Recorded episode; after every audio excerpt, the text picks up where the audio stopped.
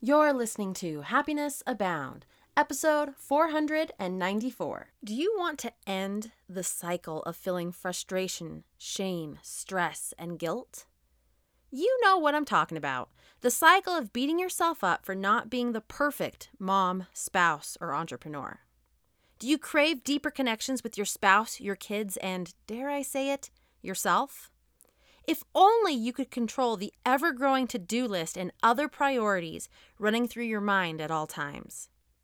Do you wish you had more balance between your life and business? What if you could fall asleep, feeling at peace, and knowing your best was good enough?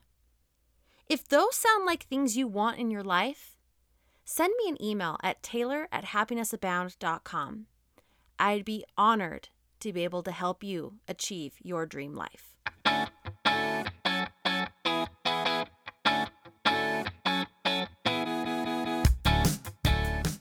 Welcome to Happiness Abound, a podcast dedicated and designed to help those seeking happiness in their lives. Here we'll talk about happiness as gained through habit formation, being inspired by the stories of others, and looking for opportunities of growth and learning. I'm Taylor Proctor. Thanks for tuning in. Hello, Happiness Abounder, and welcome back. So, as we continue this chat all about money and happiness, I want to get into a little bit more of the practical elements. We've been talking about how money can buy comfort, which is fantastic, uh, how we can have a money story that we're unaware of, and how we need to change that story. We've spoken about money friends as a tangible way to change your subconscious into your beliefs about money being more positive and that you have it. But today I want to get a little bit more down to the nitty gritty, practical, a little less woo woo, which is still practical, but uh, something that's a little bit more tangible in life right now, which is setting a budget with a debt snowball. Now, this is a huge Dave Ramsey component teaching program and I'm a big advocate of him, so I'm going to be teaching it here to you as well. So, that said, what is a debt snowball? Essentially, that is listing your debt from largest to smallest. You're going to actually start with the smallest and it's going to build a snowball, right? But I want you to list out all of your debts, everything that you owe. So, that's everything that you owe outside of like normal monthly utilities, rent, stuff like that. But include your car and include, if you have a house, include your house at the very, very top, right? Because that's usually your most expensive. So you're going to list all of your debts from largest to smallest. And that can be the $500 you owe on a credit card, maybe that's the start, and then the $1,500 you owe on this credit card over here, then the $15,000 you owe for student loans, and then the $10,000 that you owe for your car, and you're like, oh, actually, that's under student loans because that's smaller. So you're going to list them all out, largest to smallest, and then you're going to start at the bottom. And you're going to do a budget and see everything that you can put towards that smallest payment. So it's essentially how we like to do it in my household is you list out all of the stuff that you owe debt on, largest to smallest, and then you write down the next to those the payments that are due monthly for those. Then you're going to put that into your budget, add whatever you need to in your budget that's your normal living things, and then you are going to see what excess you have. And any excess you have goes to that smallest debt payment smallest debt, right? You're going to be paying that off with anything you have extra. So let's say the smallest debt payment you have is $50 a month. So you've been paying the minimum, and $50 is the minimum, and you have an extra $50 in your budget that you're like, oh, I have an extra $50. This is awesome. Put it towards that payment. Now, what was your minimum payment of $50? You have made, you have made your minimum payment the $100. And then you're going to pay that off much faster. Then, after you have paid off the smallest debt that was a minimum of 50 and now you've added another 50, so the minimum that you have paid towards it is, or the maximum, whatever you want to say, you have paid towards it is $100 and now it has been paid off because you've been making $100 payments for however long. Then you're going to take that $100 payment and roll it into the next debt that you have. So let's say that the minimum payment on the next debt is $200. So you've been paying $200 a month. Now you're going to add that next $100 that you've been paying to the other debt to that.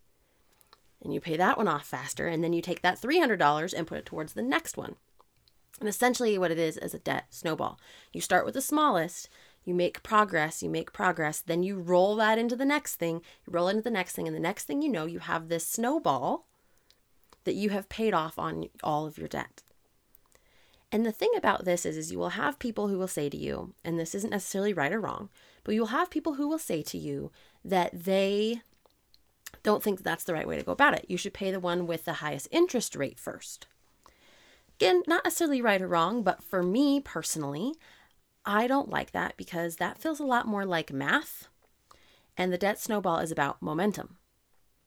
It's about quicker wins. I can pay off my smallest debt a lot faster than I can pay off my smallest interest debt. If my smallest interest debt is a student loan, but it's $30,000, but my smallest debt is $200, why not pay off the $200, get a quick win, gain some confidence that yes, I can adhere to a budget, I can pay off debt, and then move to the next smallest and build that snowball and that momentum and that confidence versus the highest or the lowest interest rates. So I believe in that methodology around it, which is the Dave Ramsey methodology. Now, if you'd like more information about that, and I am not paid to say this at all, but I highly recommend checking out his podcast, uh, The Dave Ramsey Show, and also reading his book, Total Money Makeover. Game changers in my husband and I's life, and has really revolutionized the way that we look at money and revolutionized our happiness around money. Because frankly, going back to the first episode of this theme week, knowing where you're at with your money, having a solid money plan, and acting on it to have a little bit of extra so you can have that comfort and not the stress of the is the roof going to be over my head tomorrow? Am I going to eat tomorrow? That t- getting rid of that kind of stress and following a budget and a plan and building up the momentum and the mental toughness that it takes to do that, all that combined greatly contributes to your happiness, significantly so.